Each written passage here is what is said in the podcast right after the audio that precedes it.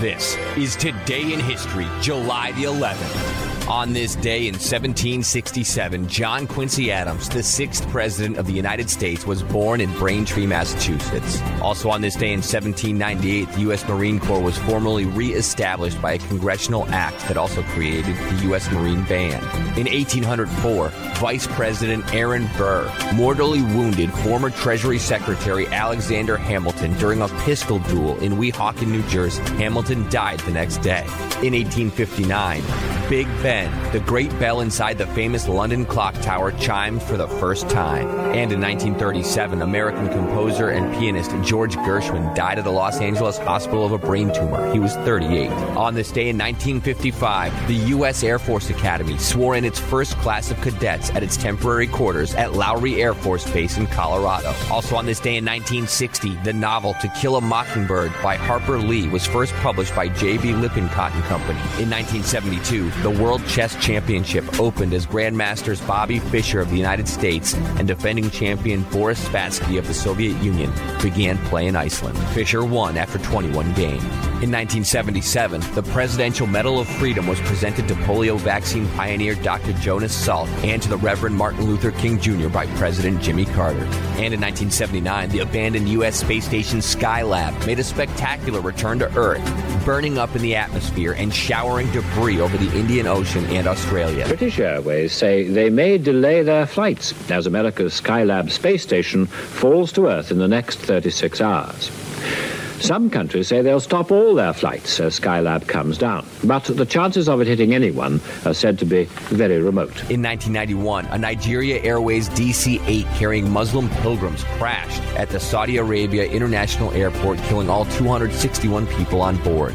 And in 1995, the UN designated safe haven in Bosnia fell to Bosnian Serb forces who then carried out the killings of more than 8,000 Muslim men and boys. Tens of thousands of Bosnian Muslims had fled a Bosnian Serb army offensive and were under siege in Srebrenica, today's eastern Bosnia.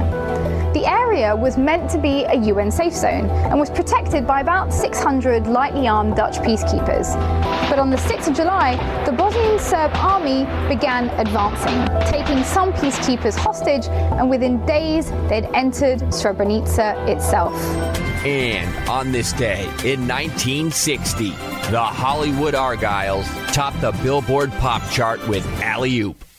In the late 1950s and early 1960s, novelty songs became quite popular. Two years after Witch Doctor, Purple People Eater, and the Chipmunk song, the Hollywood Argyles topped the Billboard pop chart with Alley Oop, July 11th, 1960. Alley Oop is the name of a comic strip character who was a caveman that traveled through time. Created in 1932 by cartoonist V.T. Hamlin. Gary Paxton was the lead singer of the Hollywood Argyles. The rest of the band was made up by hired studio musicians, each paid $25 to play. Gary Paxton was under a different recording contract and was unable to use his real name, so he came up with the name of the Hollywood Argyles, which was named after the intersection of Los Angeles boulevards where the song was actually recorded. Alley Oop was the one and only hit for Gary Paxton and for the Hollywood Argyles. The novelty song Alley Oop by the Hollywood Argyles tops the Billboard Pop Chart July 11th, 1960 on this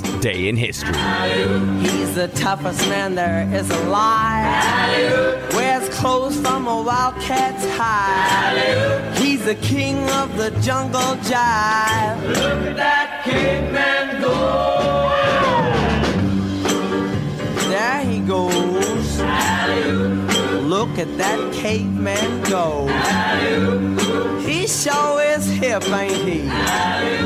Like what's happening? He's.